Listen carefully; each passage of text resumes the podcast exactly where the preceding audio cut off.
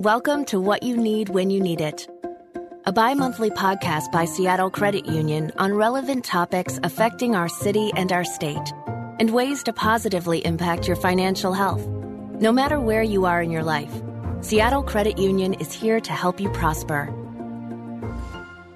Welcome to What You Need When You Need It, a podcast by Seattle Credit Union. This week, we're sitting down with Tori Dunlap, a money expert and leading force in financial feminism.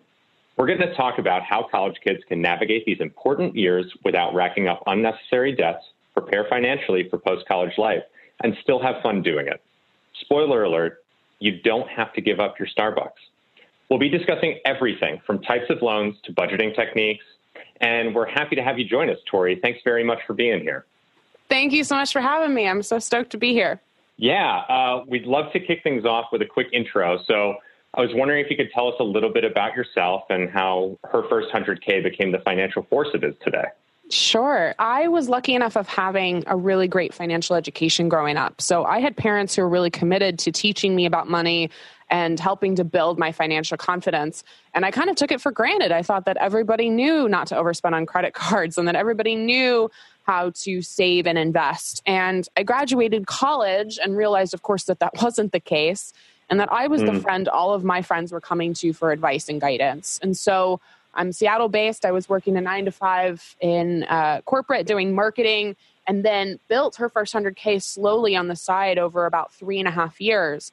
And for mm. me, it was it was really the realization that again, we don't have access to financial education. And if you're a woman or a member of another marginalized group, if you're a person of color, if you're differently abled, if you're a member of the LGBTQ community, we are not receiving this financial guidance and uh, financial stability in the way that other groups are. And so I became committed to growing my business to not only give myself a way out of corporate, but to really fight the patriarchy through financial education. I don't think we have any sort of equality until we have financial equality. And so I have built this business to the point where, yeah, last year I was able to take it full time.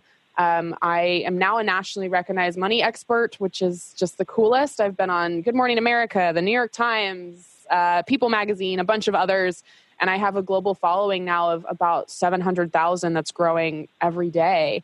And wow. it's my favorite thing in the world to do is just give women tools to feel financially confident so they can not only start changing their lives, but change their communities and the lives of others. It sounds like you're so passionate about what you do and what you're passionate about helps those underserved communities. And what a gift that is. And, you know, I think you hit the nail on the head um, with the fact that so many groups are just not given these financial tools uh, or even the language to start talking about how to set themselves up for financial independence. So, uh, from me and the folks at Seattle Credit Union, thank you for doing that work in our community. Um, it's really important. That means the world. I, I have seen firsthand, and I'm sure you all have too, the impact that this knowledge can have, and building people's financial confidence means that they can change their lives, right? They can get out of toxic situations like a job or a relationship because they have the financial means to do so. They can start businesses and donate to causes they believe in and take vacations and buy homes and they have all of these options right and and i always say having funds means having freedom you have the options when you have financial stability and financial confidence. And so that's what I believe I was put on this earth to do is is giving actionable mm. resources to help build that financial confidence. Mm. That's fantastic. Thank you, Tori. Uh, so let's turn our focus to uh, those young adults and adolescents who may be thinking about how to build their own financial independence and create those options for themselves. Uh, you know, we're going to talk a little bit today about college finances, what's worked for you specifically, and then any advice that you have for young adults as they begin to navigate these years. Sound good? Sounds great. Okay. So let's start with something on financial literacy in general. You've mentioned on Instagram that financial literacy and education have always been at your center, whether it was in your younger years through your parents or now through your business. So I'd love to start out by learning about your college experience and the factors or habits that helped you maintain financial stability during those years. So we were talking about this before we started recording. You're in Portland. I graduated from the University of Portland in 2016 with two degrees, neither of which were finance or business. it was theater and communications. Um, and I was able to study abroad. I uh, was part of uh, the E Scholars Program, the Entrepreneurial Scholars Program at the University of Portland and honestly just had the best college experience. I, I, made the perfect decision going to the college I went to. I made you know really great lasting relationships and friends and it was just it was just such a great experience for me and i was really lucky because a lot of my friends didn't have that experience. Um, part of my financial journey and i'm the first to admit that so much of my story is hard work and it's also privilege. So i'm a cisgendered white woman. I have not only uh, emotionally supportive parents but i have parents who made really responsible financial choices and so part of my college journey was us trying to figure out how I was going to graduate debt free. So mm. I uh, had a uh, a job my senior year of high school. I worked as a cashier at a music store that was local, and then I worked three jobs while I was in school, all part time, and they were all on campus jobs. So I was actively working while attending school and in addition working to get scholarships whether that was merit scholarships or scholarships within my department. And so we were able to achieve that goal of me graduating college debt free not only because i was uh, strategic in getting scholarships and and contributing my own money but my parents were also in the financial position to help me out a little bit so mm-hmm. that was really though the biggest goal when, you know, kind of junior year rolled around and I had gone through freshman and sophomore and half of junior year without taking out loans. And then we were kind of staring down this last year, year and a half, wondering if we were going to be able to make it work. And so I think that that is my first actionable tip is really figuring out it sounds so obvious, but really figuring out how much college is actually going to cost. Because when you're young, $30,000 or $50,000 or even $10,000, it just seems like this kind of phantom number. It's not real.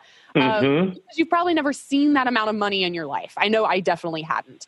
And so when I saw a sticker price of $48,000 to go to college, I didn't know how expensive that was. I had no barometer of what that actually meant and the fact that you know a lot of people's yearly salaries pre-tax are $48,000. So for for me it was again I was really lucky to have parents who sat me down and had that conversation, but if you are a parent or a guardian who has kids you're you're sending to college, have a conversation with them about what college is actually going to cost and where the money is going to come from. Do you have college savings for them? Are you willing to contribute or do you have money to contribute to their college? If so, how much? How much are you expecting that they are going to pay? And so that was a really honest conversation I had with my parents. We showed up before every semester, and my parents were like, here's how much we can contribute. We have to find the rest of the money somewhere else. You know, so how much are you going to contribute either through scholarships or through working?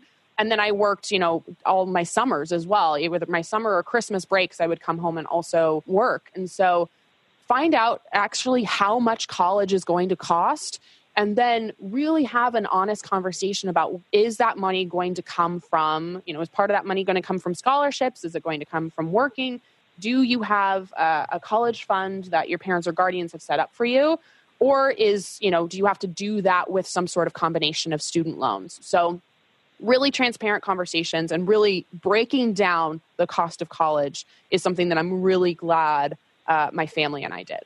Mm, yeah, that's a really powerful and, in, in my experience, uh, rare and fortunate story. Um, so, you know, it sounds like not only did you put in a ton of work uh, throughout college, but um, you developed a vocabulary and, and a financial literacy around uh, what price tags are.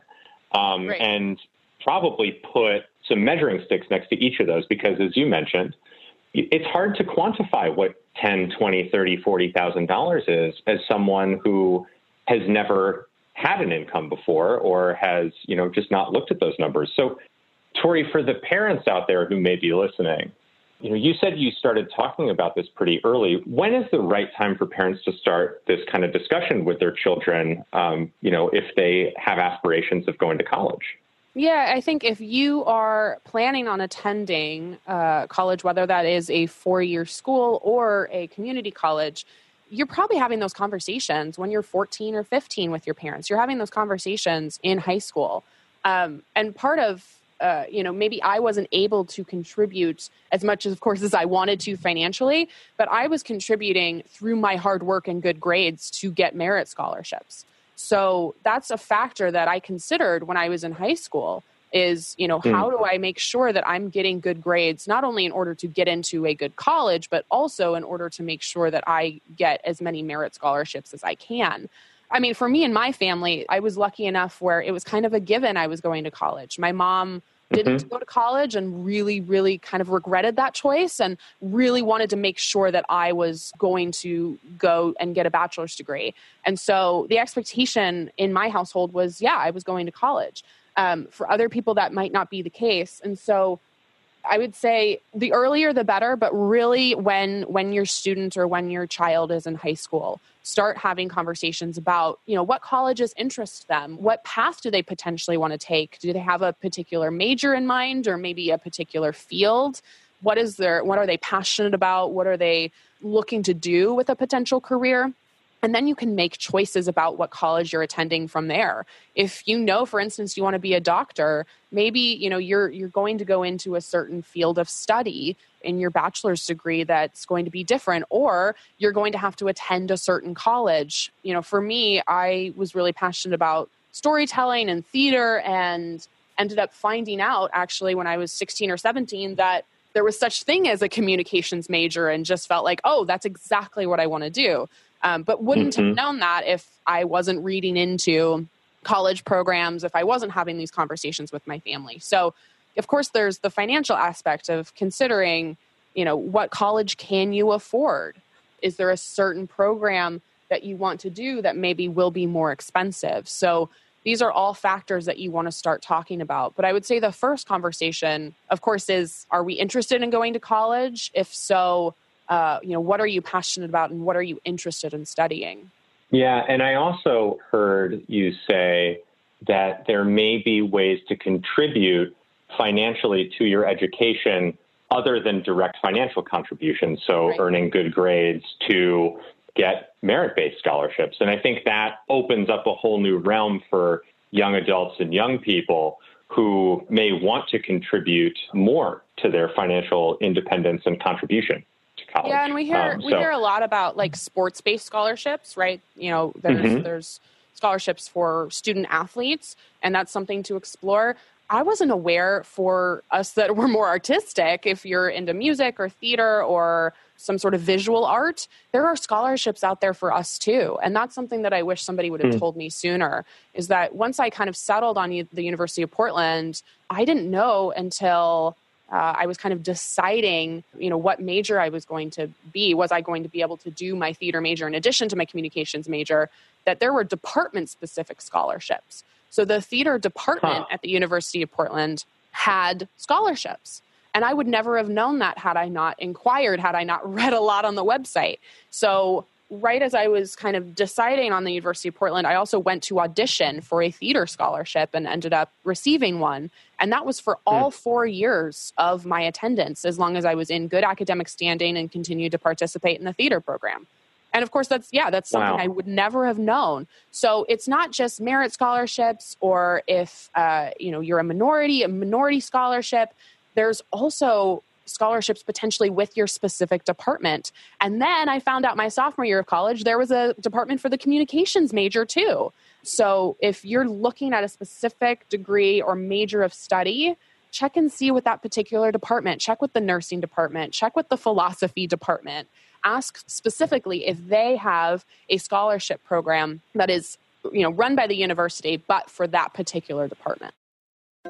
You're listening to what you need when you need it a bi monthly podcast by Seattle Credit Union on relevant topics affecting our city and our state, and ways to positively impact your financial health. Thanks for tuning in. I want to turn to something that probably a lot of folks in our generation and probably our listeners are unfortunately familiar with, and that's how to supplement those scholarships to cover the rest of tuition, and that's loans. I know for many people there can be a lot of confusion around good and bad student loans and how much a student should take out, which we touched on a little bit, um, but also, you know, what to look for in regard to interest rates and you know how to make a decision about what's a good student loan and a bad student loan. And if you have any insights around making those decisions i think it would be immensely helpful.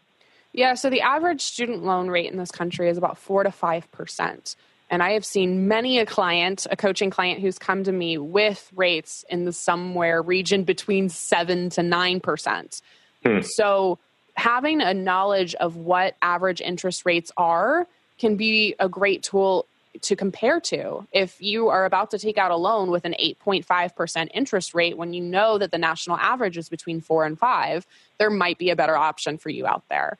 Yeah. And I remember having a conversation, this is anecdotal, but I had a conversation with um, a girl in my dorm who lived next door to me. And this was my sophomore year, her freshman year. And she had told me, she goes, by the time I'm done with my four year degree, I will be in $100,000 of student loan debt. And wow. those are just, again, we talked about this earlier, but the reality of that, we knew that was a lot of money. I don't think either of us knew just how much money that really was. Because when you take out a loan, and if you know what a loan is, you can skip through this, but for those of you who need a refresher, the original amount you take out, right, let's say $100,000, that is the principal amount of that loan. You also have the interest, so four or five, six percent, whatever that looks like. So we hear these stories, and actually, if you're on TikTok, you hear them quite a lot now of people who had student loans of $75,000 and who have paid something like $50,000, but still have $75,000 of balance because you have not only the principal, aka the original amount of money you took out, you have the interest that's accumulated on top of that. So, having again the knowledge of what your numbers are, it's not maybe just $100,000 of student debt or 10,000 or whatever that looks like. It's the interest that's going to be paid over time. And there's calculators that you can use online that are free that you can figure this out. You can also do this on your own calculator. But figuring out over a term of however many years of that loan, what is that total going to cost you? So it's really important that you find a loan that's going to work for you in terms of how long the loan is, what the interest rate is, and making sure that that you know there's no ideal student loan situation but that that is the best decision for you and your financial situation. Yeah that's really important. And i think also that it's not a one size fits all kind of calculation right tori? Um, but if you had to give our listeners some guidelines or some kind of yardsticks to measure against what on average out there is a reasonable length of time to be making payments or an average monthly payment or you know what what should we all aim for when considering loans? It's hard. I always say personal finance is personal. So it depends on your own goals. Mm. it depends on your income. It depends on a lot of different things. Um, i think really the the number the metric that i turn to is that interest rate number. So um, mm-hmm. is it within four to even like six percent and if you can find it for less than that, amazing. Just, of course, make sure that the company's reputable. Make sure if you are going through a private uh, organization, and just make sure that that is the best option for you. But for me, it, it, it is about that interest rate because I talk with clients a lot about uh, average stock market returns, which we know tend to be about 7%. So if you mm-hmm. are making more money somewhere else, AKA the money is better off in the stock market because your student loans are at a lower rate, that's a good ideal situation, right? Because then you can earn more money in the stock market than you're losing and being in debt.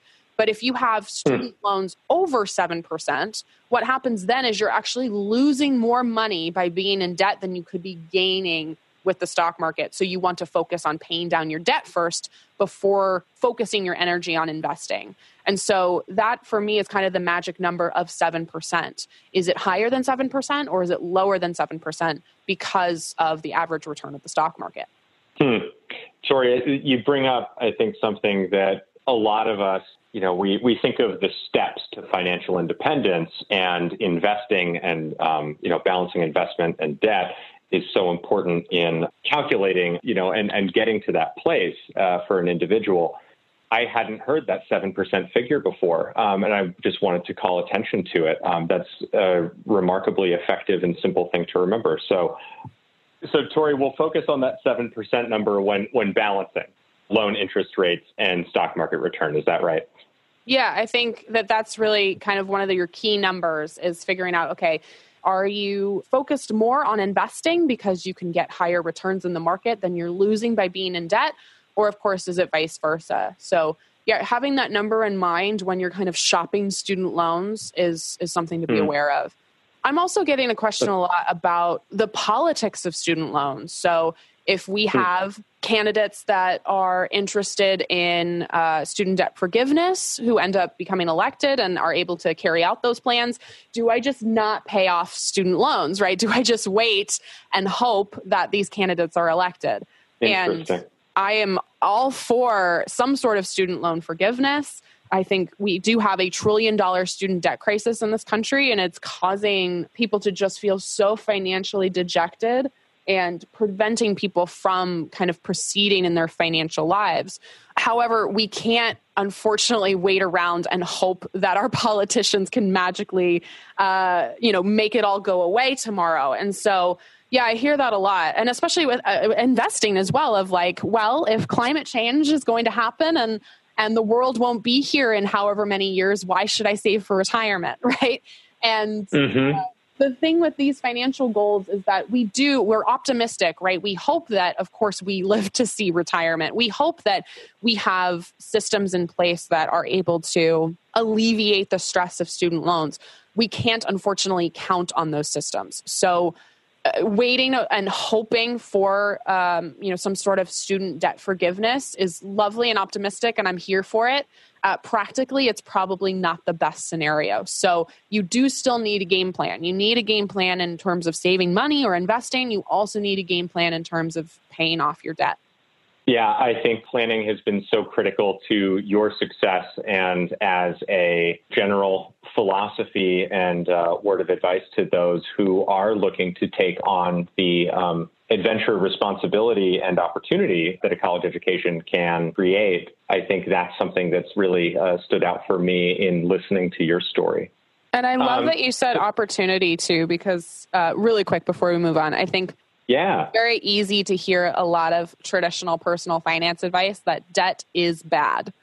And there's so much of how our society works that, you know, sometimes you have to go into debt in order to accelerate your life. You know, and of course, we hope that we all become debt free for me, like I took out a car loan because having a car is something that I needed and something that was important. You know, buying a house or getting that college education. These are things that hopefully are, you know, rocket ships that are propelling you forward in your life and in your financial stability. So, anybody who tries to make you feel ashamed of of your student debt, um, it's not helpful. It's not helpful behavior, and it's really, it's really not something that is yeah, going to be positive and going to be helpful for you. You going to college, I think, is a really amazing decision if you decide it's the one that is right for you. And if going to college means, you know, potentially taking on debt, um, I think that usually the benefits still outweigh, you know, being in some sort of student debt. So not all debt is bad. You're not a bad person for taking out debt.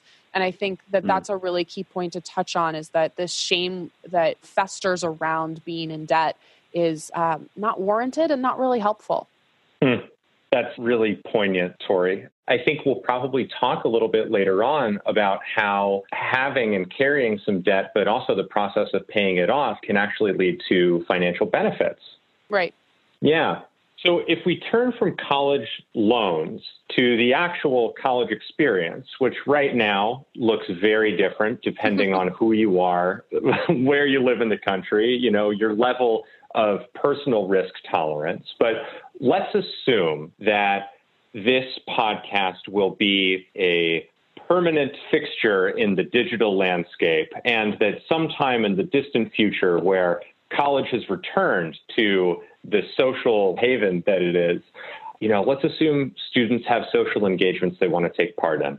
What's your advice for them in seeking to take care of their financial health and sticking to that plan that they've made, you know, without giving up their coffee dates or say the things that are important to them, like nights out with friends or takeout meals? Yeah, I love this question because I really do believe that you can have both. You can save or pay off debt while also experiencing life. And I think the deprivation is just not a helpful strategy. There's a reason why diets don't work, right? Because the more you tell me to, I can't have fried chicken, the more I want fried chicken. So um, the deprivation or, or the quote unquote like oatmeal life, ramen noodle life of like complete and utter no fun is just not feasible. And to your point, it's not really the college experience. At the same time, I really don't want people going out and blowing their money constantly because you will regret that as well. You will regret mm-hmm. never going out. You will also regret going out all the time, both uh, for your head and your body as well as your financial life. So, a I, dual benefit. yeah. I think that really making sure that you are spending your money on things that are important to you. So, I know in my adult life now, post college, I've identified the three areas of my life that I want the majority of my discretionary money to go. Those three for me are travel, food out, and plants. I love my plant babies, and I'm literally recording this, like looking at five that I'm just are sitting here on my desk. so for me, those are the things that are really important to me. And college students can do some of the same things where they can identify okay, would I rather spend my money here or there, right? Would I rather spend my money on uh, a really great, cute, you know, comfortable living space? Or is that not so important to me and I'd rather spend my money elsewhere? If you have you know a limited amount of money you get to decide where that goes because you can't really afford absolutely everything. But there are certain things if you've deemed them important to you that you can spend your money on. For me i was really conscious of the amount of free stuff on campus all the time. Like when you get to college you realize how many free activities are happening, how much free food there is. There's free food all the time.